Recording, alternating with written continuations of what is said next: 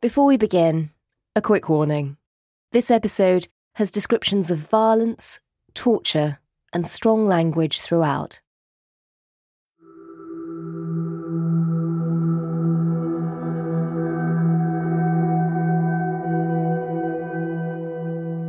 So the deal goes down like this there's a guy in a hire car at dusk on the Turkish Syrian border with 2 million euros in a bag stuffed under the seat. He's there to hand the money over to an Islamic State go between in return for the life of a hostage. I had basically been uh, told to be at a specific point at a specific time carrying more than 2 million euros in cash. It was getting darker as I got there. It was uh, supposed to happen at 8 o'clock. The man doing this deal, one night in the summer of 2014, by the Syrian border with a bag stuffed full of euros, was the man we're calling Arthur, the Danish hostage negotiator who we heard from earlier in episode 3. Back then, he was one of the people who'd been hired to look for James Foley. But now, he was desperately trying to save the life of another hostage held by ISIS. He has been employed by the family of a young Danish photographer, Daniel Rye Ottosen, who's 25 years old when he was abducted in the northern Syrian town of Azaz. Arthur has been working ever since to locate Daniel, to open communications with the hostage takers, and to pay a ransom in return for Daniel's life. And this is the culmination of his work. It was a moment where a lot of effort and a lot of time and a lot of agony and pain kind of came to a point where this is all or nothing. This is the one shot we have to actually get this guy home. So he waits there in his car. And uh, he told me he felt quite awkward about it because it's not a place he'd normally wait in a car. Every move I made, the way I parked my car, the way I, I go about, and I was just trying to blend in. And of course, that was kind of difficult because I was kind of a odd one out. He's waiting there, and the odd group of Syrian refugees come out of the war zone and kind of pass him and look at like, well, what the strange guy waiting in the clean car is in the middle of nowhere. You get the odd patrol of Turkish forces passing him as well. And then he sees a couple of guys on a motorbike. It was a hairy moment as the, the dark fell and I noticed there was one motorbike that came by. Then it came back about five or ten minutes later at a slower pace. And I thought, well, that was odd. They pass him once, twice, three times, and each time Arthur's getting more and more sure. These are the guys, they're casing me before coming up actually for the handover. It's quite an exposed area.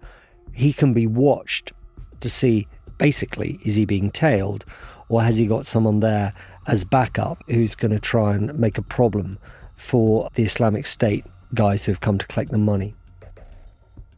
They stopped behind my vehicle. It was a motorcycle, 250, not a big one, enough to carry two, and there were two jihadis on it wearing a black outfit. And the one who was sitting behind the driver got off, uh, went straight to me.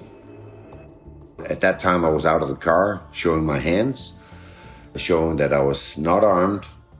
In the communication, we had agreed on a safe word or a password to identify each other. The code word is given, approved.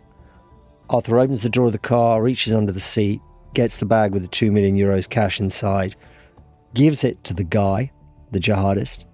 They shake hands. Jihadist gets back on his bike. No word is spoken other than the code word. The two men on the motorbike with two million euros in cash then disappear into the darkness. The deal's been done. That was it. That was the exchange. That is June the 17th, 2014.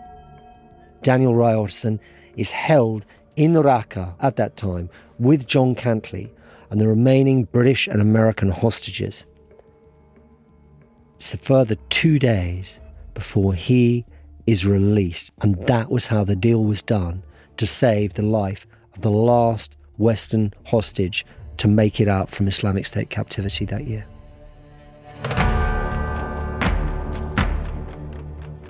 It was an audacious move, and it worked. Arthur had secured Daniel's freedom, but for John Cantlie and James Foley, there was no such luck. They were still being held hostage by the Islamic State in Syria.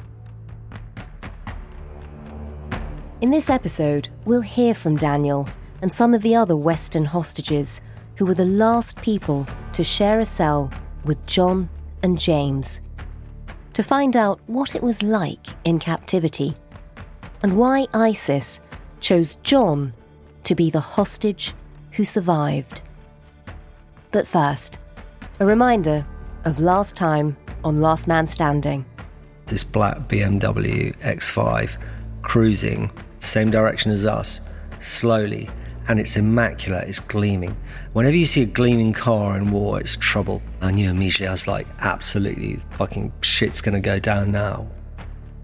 When Anthony was violently kidnapped in Syria, he was abruptly confronted by one of the enduring questions in John Cantlie's story. Just how far would you be prepared to go to save your life? There's a whole lot of thoughts that you don't really have before come to mind. You're like, can I pick up, if I get the chance, a big stone and smash the brains out of a sleeping guard if it comes down to it? Can I kill somebody to get out of this? I'm Manveen Rana, and I'm joining the veteran war correspondent for The Times, Anthony Loyd, for this special series on his long running investigation to find out what happened to John Cantlie. This is Last Man Standing from The Times and The Sunday Times. Episode 5 Freedom is for other people.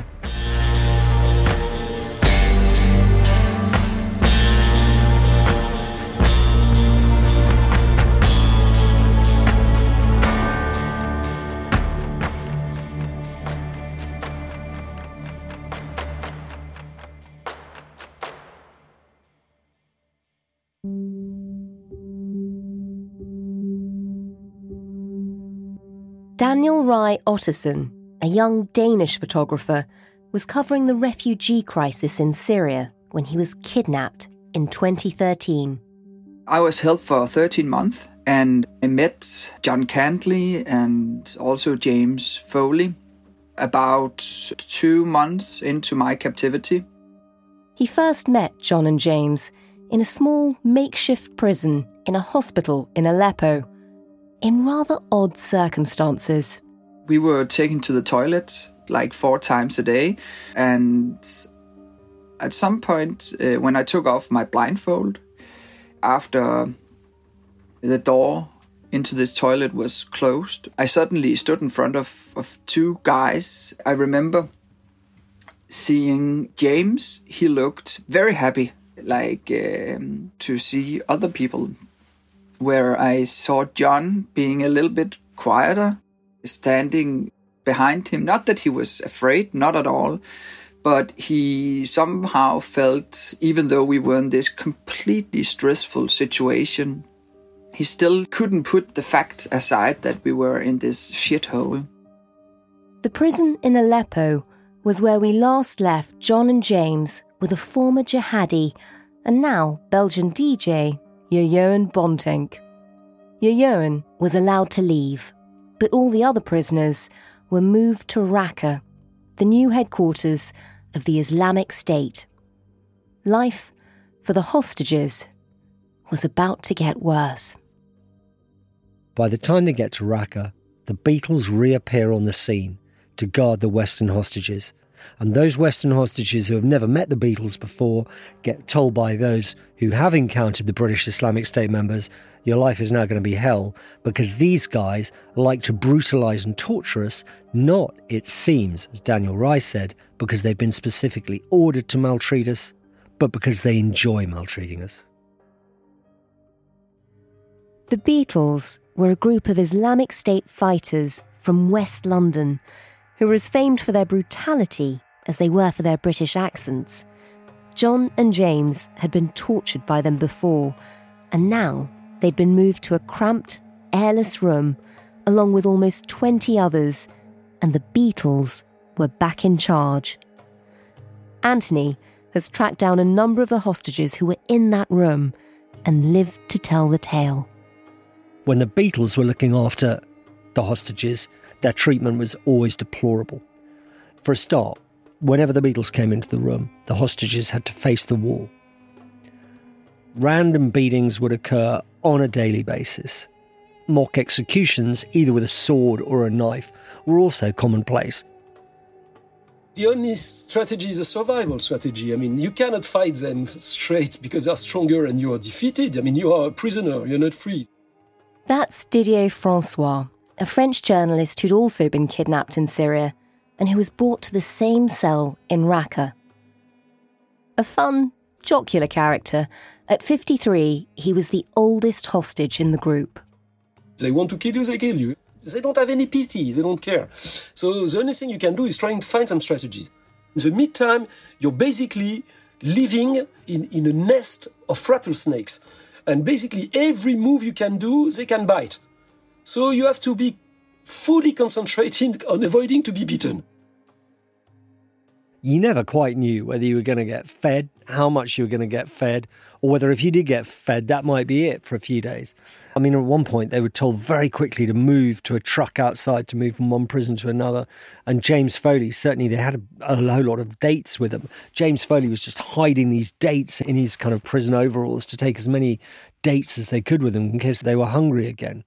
Wow. Then there was the separate interrogation phases when prisoners will be taken out individually to be interrogated at various times, interrogation which would often involve torture. Then there was, you know, the visits to the bathroom. Oh my God, that sounded a nightmare in itself. You were taken out to the bathroom for very limited periods of time by the guards. If you dawdled in the loo, you would get a beating. You know, other people were being beaten as well. In some of the locations they were held, you could hear people kind of screaming at night. Didier Francois described being escorted out to the loo one morning after they'd heard someone being savagely beaten in the corridor to find a beheaded corpse outside the room and the corridor awash with blood. He had oh. to ah. wade through it to go to the loo life was uh, was hell. It was a misery. They were tortured. I mean, those guys are nasty bastards and, and they're wicked. They were killing uh, prisoners. Uh, and in the morning, when we opened the door to go to the toilet, there was the body lying beheaded and, and the blood, and we had to walk in it. So this is in this environment that you have to make your choices and your decisions. Often in very claustrophobic conditions, mm. often with little light and nothing really much to do except wonder if they're going to get fed or the sound of someone approaching the door. What would that mean? Would that mean you're about to get beaten? Would that mean you're about to get humiliated? You know, the torture for some of these men had been, in the original days, certainly so severe. Daniel Ryan tried to take his own life when he was hung up in chains to escape the sort of pain and degradation of it all. I, I had a really difficult time because at the beginning of my captivity, I was tortured and I tried to hang myself, and I was really pushed down by the guards, and I was by myself. For Daniel, meeting the other hostages was a lifeline. Suddenly, in this crowded room, he had company and support. I kind of needed to build myself up bit by bit. And I think John was one of the most important persons uh, during that build up because um, I could go over to him and and I say, you know, I I feel really shit right now. Is that because I am an idiot? And he said, No, no, Daniel, it's it's because you are strong. Remarkably, it was John Cantlie that Daniel would turn to for help. Everybody in the room could talk to John, and he couldn't he didn't want to talk to everybody, but he didn't want to fight with them either. You know, the bad guys are the guys outside the door. John and James had been held longer than all the other hostages, and we can start to see how John was coping. He was not really good at small talking. He didn't want to talk about photo equipment. He didn't want to talk about his girlfriend, his life outside, you know, everything that made him think about everything he lost. This is a John Cantlie that we're not really used to. Having last seen him as the brash reporter recklessly making jokes with jihadis. But what do we really know about John Cantlie? How did he become the last man standing? The one who was chosen by ISIS to live. We'll be back in just a moment. But if you're interested in this podcast, you might also want to try Stories of Our Times, the daily news podcast that brings together the best journalism from the Times and the Sunday Times. One story told in depth every day. You can find us wherever you get your podcasts.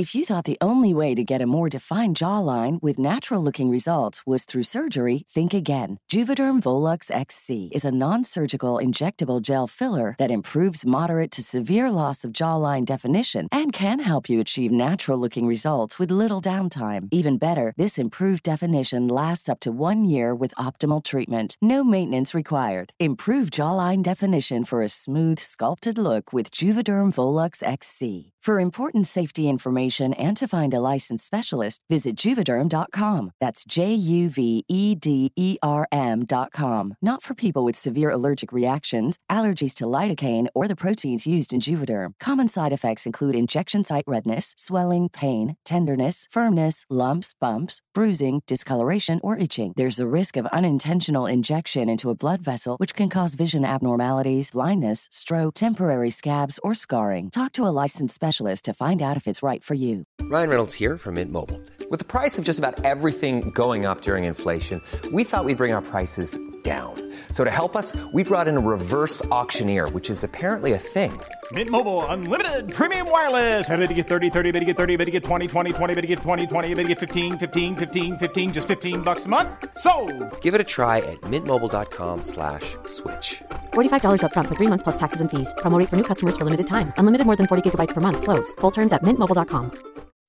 When you make decisions for your company, you look for the no-brainers. If you have a lot of mailing to do, stamps.com is the ultimate no-brainer. Use the stamps.com mobile app to mail everything you need to keep your business running with up to 89% off USPS and UPS. Make the same no-brainer decision as over 1 million other businesses with stamps.com. Use code program for a special offer. That's stamps.com, code program.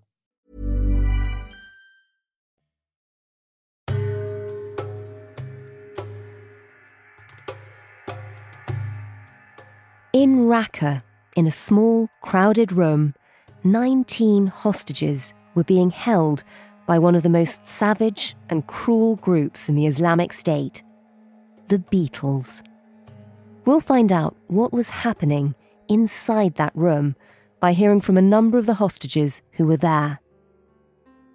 But before we do, to understand what happened to John Cantlie and what made him the great survivor, we really need to know what he was like before he became a hostage.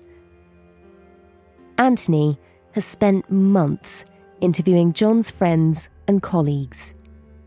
The John Cantlie that I'd met on those few occasions in 2011, 2012, and been rather put off by the kind of loud, brash exterior. There was far more to him than that. Hmm. Well, first of all, he'd come to journalism slightly late. John was born in Winchester in 1970. His dad was a former Scots Guards officer. He had two siblings, and he had quite a slalom career path. He started off as a game tester for Sega. He knew a lot about computers. He knew a lot about games, and his nickname actually was Sonic, after you know the manic hedgehog character. But then he moved on to get into journalism, working for bike magazines. He was always Bike magazines, Yeah. sort of uh, motorbikes or motorbikes. He was crazy about bikes. He liked the speed. John took the most incredible journeys on bikes. And in fact, in 2008, he acted as official photographer, which was a role that he very much, I think, created for himself.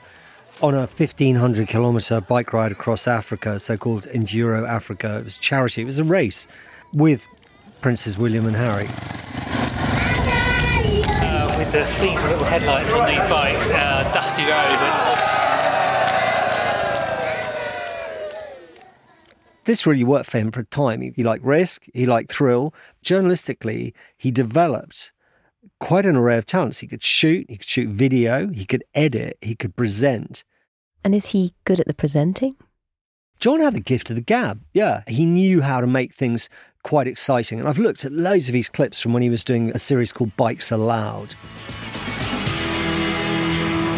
Why do we still need a piece of old dead cow is the ultimate in motorcycling protection. Mm. I mean, after all, we've got space age materials.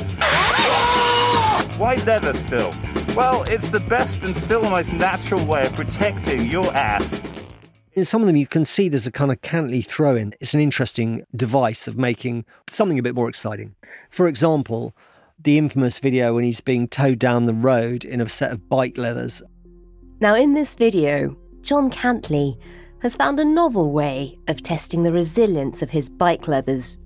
You can see him hanging onto a rope that's attached to a speeding car and being dragged across the tarmac while wearing them.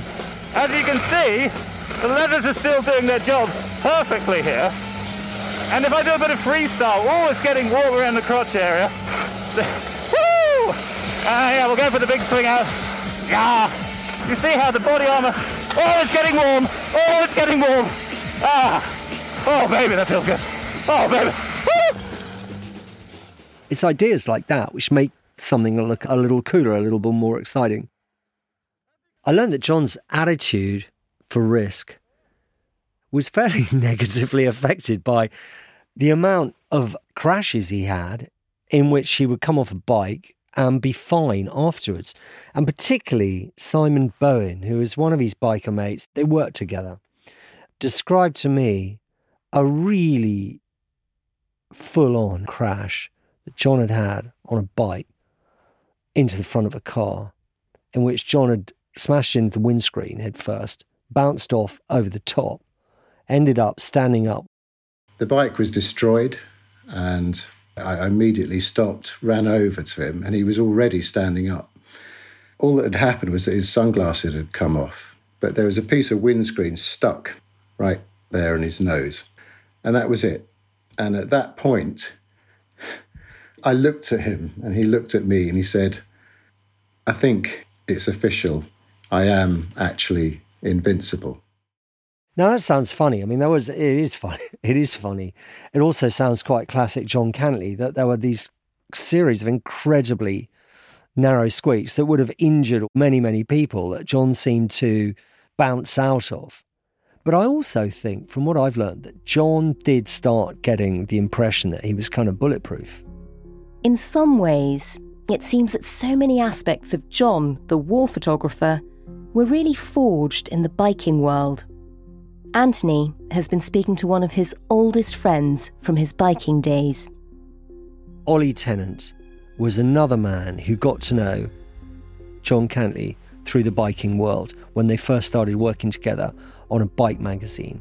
This was in the late 90s. Ollie was a few years older than John, was principally a photographer, but also was in the motorbikes. I kind of I heard of John before I met him. His kind of reputation preceded him there was this, you know, kind of rustle through the industry that there was this kind of wild child. Was he a wild child? Uh, for sure. He was young and extremely bumptious, but at the same time, he obviously had a huge amount of talent and was fun to be around. They spent a lot of time hanging out together over many years, and Ollie advised John more and more on photography and was quite a soundboard for John as John talked about leaving the bike world and getting into what he called real journalism, reporting on wars. And the picture that Ollie Tennant painted was of a very sensitive and reflective man. So there were these many, many different sides to John Cantlie. The John that I knew was uh, potentially different to the one that a lot of other people would know. The thoughtfulness and care that a lot of people didn't see, especially when it came to personal relationships. And um, he did care a lot. As John moved from the motorbike world to war zones, he seemed to take his appetite for risk with him. Friends who worked with him on front lines in places like Libya would talk about his own aptitude for risk as being something way beyond what they were comfortable with. And I'm talking about friends who are basically quite comfortable with risk taking anyway. So, for example, Tom Coghlan, formerly a journalist for The Times, friend of mine, friend of John Cantlie's, he first met John pretty intensively in Libya during the culminating battle, really, in the Libyan revolution. I met John on a street in Sirte. There was a huge gun battle going on, and it was some of the most intense violence I've ever seen in the midst of this total chaos, I ran into this skinny English dude wearing the most ridiculous flak jacket I'd ever seen. It was like a, a kind of really old British military thing, and it had a kind of bulletproof plate that was about the size of a postage stamp on it. And he said, I'm a photographer for the Sunday Times. Do you want any pictures? And I said, Yeah, great. I was taking a tremendous risk going as far as I had. Anyway, John was already there, and then he headed off even further up the road. He'd gone up so far that he could hear the other side, the Gaddafi lot, shouting to each other and, you know, coordinating their fire and stuff. And I, I thought, wow, that's that's a pretty brave guy. Um, so yeah, that was the first time I, I met him, and we, we became friends pretty quickly. He really liked John more interestingly to me than how Tom described John Cantlie on the front line were a couple of other comments he, he made. He said that he recalled John offending a journalist one day unintentionally, but by saying something clumsy and crass, which had upset this other journalist. And then that John reflected on it and was upset with himself. He was mortified. And he went off and he sat on his own very quietly. And he just sort of put his head down. And, and I remember feeling really sorry for him actually, because I felt this is someone who's said something and, and it just sort of comes out wrong. I think John did a lot of that. He could be really sarcastic and scathing and really upset people. But I think he was sensitive, and I think he was really complex. He recognized his own propensity to be clumsy and the likelihood that it would probably happen again. It was something he was obviously uneasy with. When we started this series, you know, you, you described your impression of him, having met him in war zones, on the job, and you thought he was a bit of a prick. Yeah, I thought he was a bit of a prick when I first met him. But sort of hearing from his friends, and you know, even Mustafa, the fixer who worked with him in Syria, you start to get a slightly different perspective. I mean, Mustafa, who watched him take a lot of risks and was very angry at him for taking them, still seemed to be very fond of him. Mustafa maintains an incredible affection for John. He's a really funny guy. Everyone loves him. Everyone, you know all my friends when the first time met him directly he talked to them like start making jokes and he's like really funny you know? And everyone loves him. I remember in Binish, everyone asking me about johnny not james. But james he was like so quiet but he, he's so kind at the same time. But john everyone asking me about johnny where's johnny? Do you think that was the reason why he survived the longest out of the British and American hostages? Yes, maybe yes. Because he knows how to control the people around him. Many times I, I saw this uh, strategy he used. I told you a lot of my friends they asking about Johnny, not James. Why? Because Johnny he makes them love him.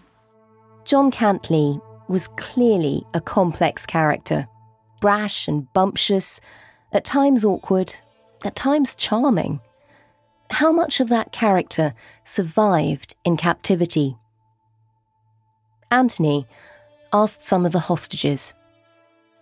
I remember particularly Javier Espinosa, very well known Spanish correspondent who was abducted in 2013 and held for a time with John. Javier was someone who had met John in Libya, where he described John as endlessly kind of energetic and leaping around and quite macho, wearing a kind of bandana. He said that John had gone by the time they re met as hostages. He was a brave guy who tried to escape a couple of times from these people, who was beaten severely, who was tortured really, really hard. Once he told me they were killing us for weeks. A lot of really nasty stuff.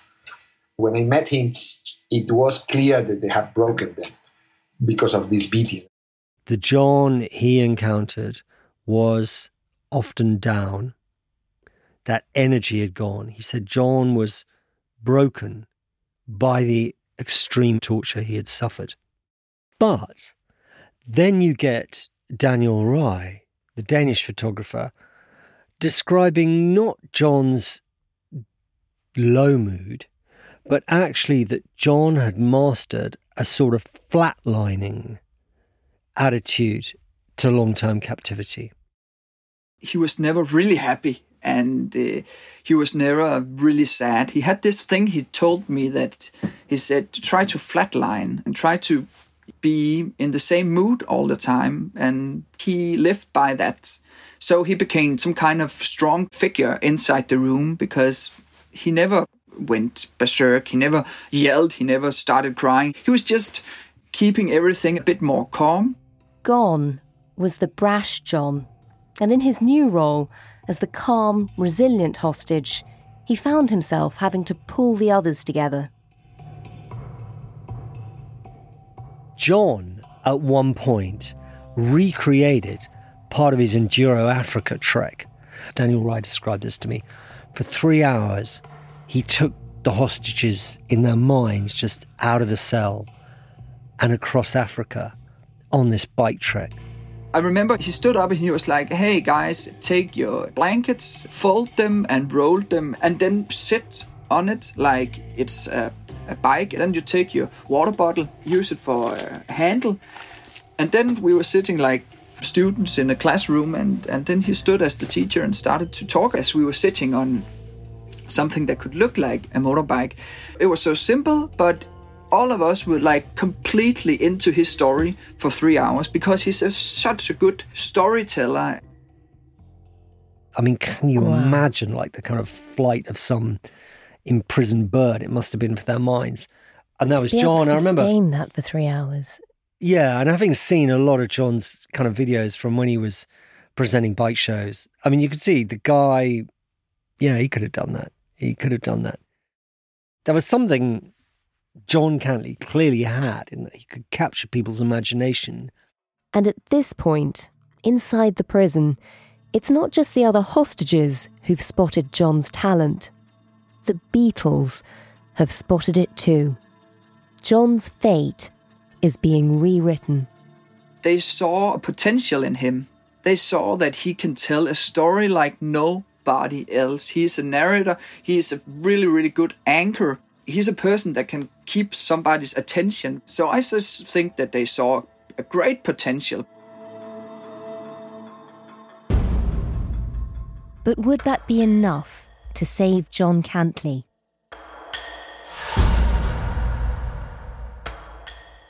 We'll have more in a moment, but a quick reminder this series is based on an ongoing investigation, and since we started, we've been astonished by some of the messages we've received from all over the world, from people who either knew John Cantlie or who have information about what happened to him after he was kidnapped. We're following up on some of these leads and we'll bring you an update as soon as possible. But if you'd like to get in touch with us, you can either tweet Anthony or me directly or email us at storiesofourtimes at thetimes.co.uk.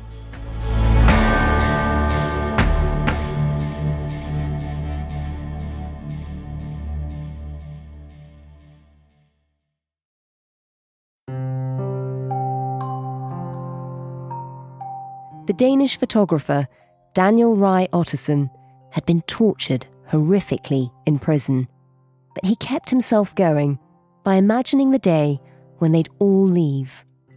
We hoped uh, deeply inside of ourselves that we will be released in some kind of mass exchange at the same time because then we could share this magical moment together and we spoke about it quite a lot what we would do and we kind of have this funny thing that if we get released and nobody should call their families the first uh, day. The first day we should just get shit faced and eat until we throw up uh, just to celebrate together. And then we will call our families afterwards. And everybody of course knew that that will not be be the case but um, we talked about that. But by the spring of 2014, that dream was fading. Several of the hostages had already been released. The room, that had been crammed with 19 men, was now thinning out. But freedom, it seemed, was only ever for other people. For Daniel, it was tough watching Marc Marginedas, a Spanish journalist, become the first hostage to be released. It was a really strange uh, experience. We were so happy for Marcus, but then again, thinking about him going home to his family, going home and seeing his mom and dad and siblings and colleagues was it, it, it was really really tough. Also because he was taken like nine months after james and john who was the first who was caught. So just that was a little bit unfair. John and James would watch another 11 hostages, including Daniel, leave, while knowing that although they'd been there the longest, they had no hope of being released. So, part of the great injustice of, of John Cantlie's story and of the story of the other American British hostages is that their nations prohibited the payment of ransom to terrorist organizations. The European hostages were released either because their government was quite happy to negotiate with a terrorist organization and pay ransom if required, or in some other cases, like Denmark's case, the Danish government, though it wouldn't negotiate directly with the terrorist organization itself, it would not prohibit families, in this case Daniel Rye Ottosen's family, from opening private channels of communication, raising private funds, and paying for Daniel's life themselves. And that's what happens when Arthur goes to the border and meets these Islamic State fighters and hands over the money. I mean, that can't be easy for a family. Can you imagine the strain on that family? This, this was not a wealthy family. You have to raise 2 million euros. And it's just not just raising the funds either, it's a nightmare trying to open up negotiations with the right hostage taking group. So they hire Arthur. And finally, privately raised funds raised by Daniel's family are handed to Islamic State in return for Daniel's life and freedom. And Daniel Rye was pretty lucky. That could have gone very, very badly wrong. The clock was ticking, which is why Daniel was the last Western hostage to be released. Once he went, anybody who was still there was murdered or disappeared. So, for those American and British hostages, they've watched the people who are being held with them get released one by one. Yeah. And they know there is no help coming. James, according to other hostages who were released, remained optimistic that somehow his country would negotiate in some way on his behalf. John Cantlie, no. John was very clear that no one was going to pay ransom for him, that the British policy would not allow any ne- negotiation with Islamic State. He seemed very fixated on that right from the start. James was somehow still optimistic, while John knew there was no help coming. They wouldn't be freed. And for the first time since they were kidnapped together in 2012, when their fates seemed to be inextricably linked, John and James are now set on very different paths. What's interesting is at this stage, John wasn't tortured as much, certainly not as much as he had been, but even as much as the others. I mean, the Beatles, they had a relationship with James Foley because James had been held the longest, equal with John, but they hated James right from the start. John was just the one that maybe they felt most comfortable with. I think that they knew that they were going to execute Jim. They told us all the time that Jim, you will be the first one that we kill. You are the most evil. You come from America. So I think there was some kind of deeper connection from them towards John. Maybe because they started already back then seeing him as a, a future colleague. Their relationship with John Cantlie was different to their relationship with James Foley. And particularly Mohamed Emwazi, the Beatles member who is to become known to the world later as Jihadi John. Mm. He had some specific interest in John Cantlie. Now, for all of this terror group, whether they knew much about the media and communications before, they certainly got to know a lot about it when they were members of Islamic State, because for Islamic State, the message was as important, sometimes more so, than the act of terrorism. Mm. One has to bear that in mind with what followed. Emwazi, as Didier Francois described to me, would have this thing of he'd come into the room and enjoy beating the hostages. But sometimes when he'd had enough of getting off on doing that, then he would stop and he would get John Cantlie to do a routine of mimicry. John was a great mimic and he could imitate kind of tropes of journalists, you know, sports journalists or news anchors or whatever.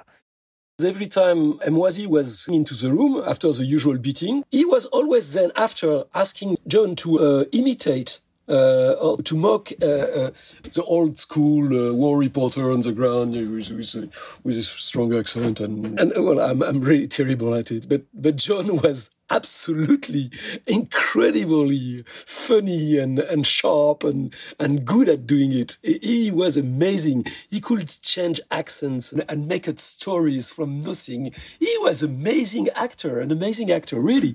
And you could feel from that something, you know, the mechanism, the little things were turning in, in Emwazi mind.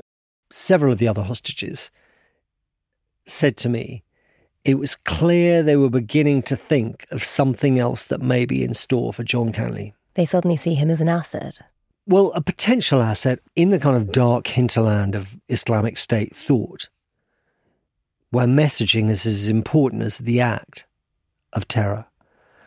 Does it not then become really attractive to them to think, I know what, we'll murder everybody on camera, but we'll keep one the one who is a skilled presenter, who's got the gift of the gab, who we have something akin to a respect for on account of how he's handled himself. He's very articulate. He's also angry because no one's negotiating for him and he knows that no one's going to negotiate for him. Mm. He's a journalist. Why don't we keep one alive to advocate our message? That is a, a very dark and sophisticated and actually unique progression in terrorist messaging. And that's exactly what happens. But the seeds of it, other hostages note, and the seeds of it lie in Mohammed Emwazi's relationship, if that's the right word, with John Cantlie. John, although he's lost hope at this stage, he knows the British government's policy on hostages. He does really want to get home. John really wants to get home. There's no doubt Daniel describes absolutely clearly John wanting to get out. He wanted to survive. He wanted to come home. He wanted to try to see his dad alive before he passes away. He wanted to see his nieces and nephews. He have a lot of dreams going back. John wants to survive. He absolutely wants to survive. Now, for him, escape is no longer an option. He's been so badly tortured. But he's a smart guy. He's handling himself as best he can in pretty hideous conditions. And, you know, he's trying to live. We know that John is being treated slightly differently to some of the other hostages, certainly to James Foley. We know that he's being marked out by the Beatles, which he must be slightly aware of. I mean, the question we keep coming back to, you know, is does John Cantlie end up turning? Is that how he survives? Do you get a sense at this stage from what you've heard from the other hostages, did they think he might have turned? I think the answer to that question is best provided by Daniel Rye. Daniel Rye, who is the last Western hostage to be released, who is the last hostage to see John Cantlie and to emerge and talk about it. Daniel Rye describes John at that stage as absolutely not having turned. Quite the contrary. If you can ask me, so did John ever sympathize with these guys? I can tell you, fucking no. If there was anybody who hated these guys, it was John. John, as he said goodbye to Daniel, as Daniel was told he was going to be freed and was taken out of the shared cell, John says to him, Daniel, can you please try to tell whoever you speak to from Britain that if they ever get the opportunity to bump the shit out of us, do it because I don't want to be used as propaganda for these assholes. Wow. Every time I've listened to that, you know, I felt the hair stand up on my arms. And you don't get a much stronger expression from a captive than that to repel the notion that they might have turned. Basically, we're done for. Tell them to bomb the shit out of us. I don't want to be used as propaganda for these assholes.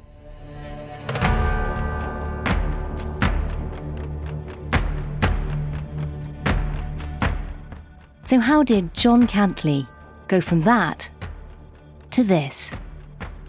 I am a prisoner. That I cannot deny. But seeing as I've been abandoned by my government and my fate now lies in the hands of the Islamic State, I have nothing to lose.